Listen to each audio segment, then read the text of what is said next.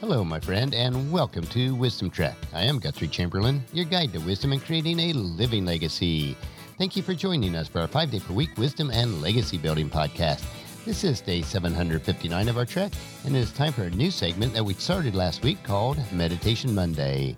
Taking time to relax, refocus, and reprioritize our lives is crucial in order to create a living legacy. For some, it may just be time alone for quiet reflection. Some may utilize structured meditation practices. In my life, meditation includes reading and reflecting on God's Word and in prayer.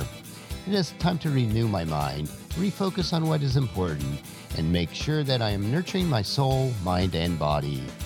As you come along with me on our Trek Each Meditation Monday, it is my hope and prayer that you too will experience a time of reflection and renewing of your mind. We are broadcasting from our studios at the Big House in Marietta, Ohio. Only two more weeks until Christmas. And as we celebrate it, let's think about these things. When God became human on that very first Christmas, it was not ushered in with great fanfare that, that would normally be part of a new king being born.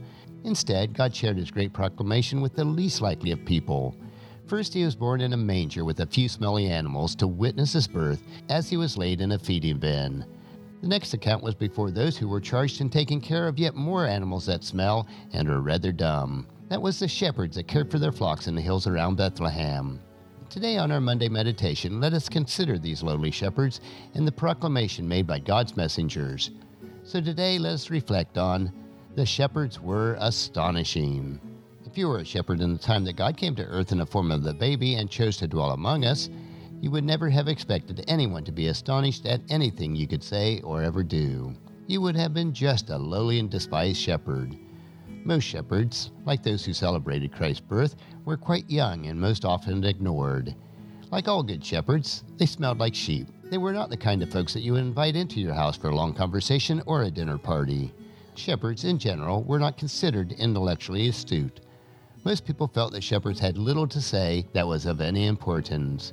In fact, the occupation of a shepherd was looked down on as one of the lowest forms of occupations.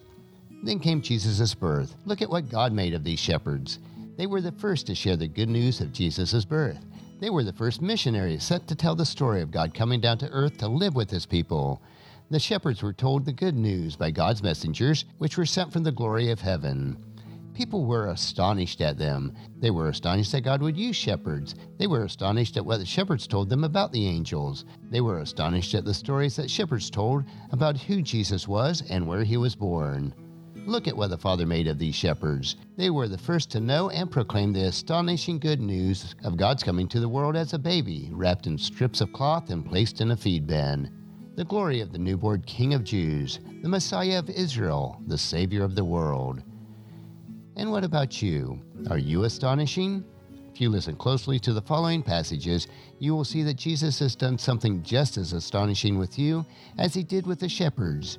Because of Jesus, you are now holy, blameless, and totally free of imperfection. Just like the shepherds, you have been given the opportunity to be astonishing. Let's look at God's Word to see how the simple shepherds share the astonishing news. In Luke chapter 2, verses 17 and 18, after seeing him, the baby Jesus, the shepherds told everyone what had happened and what the angels had said to them about this child.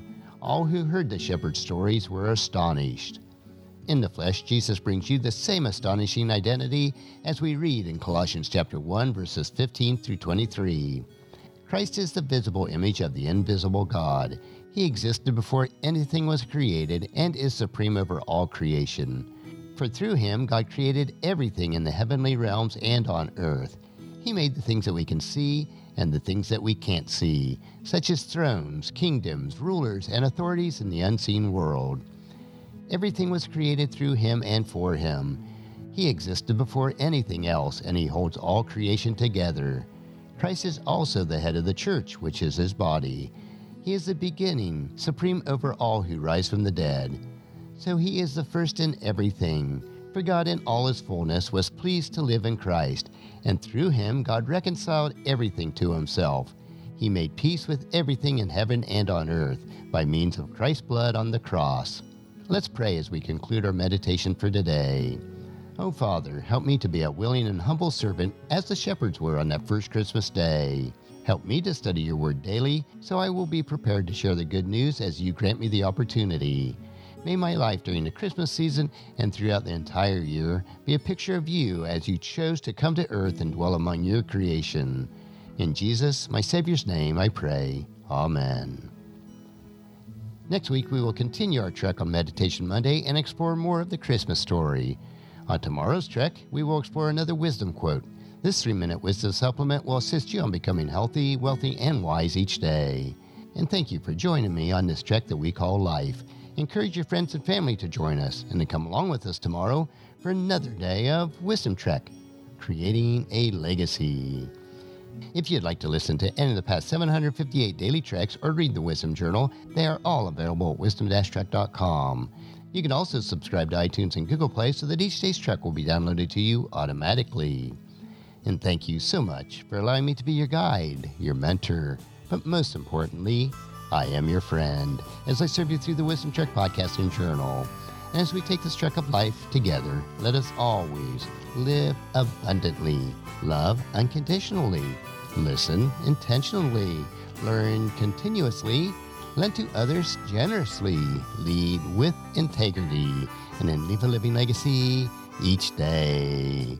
I am Guthrie Chamberlain, reminding you to keep moving forward, enjoy your journey, and then create a great day every day.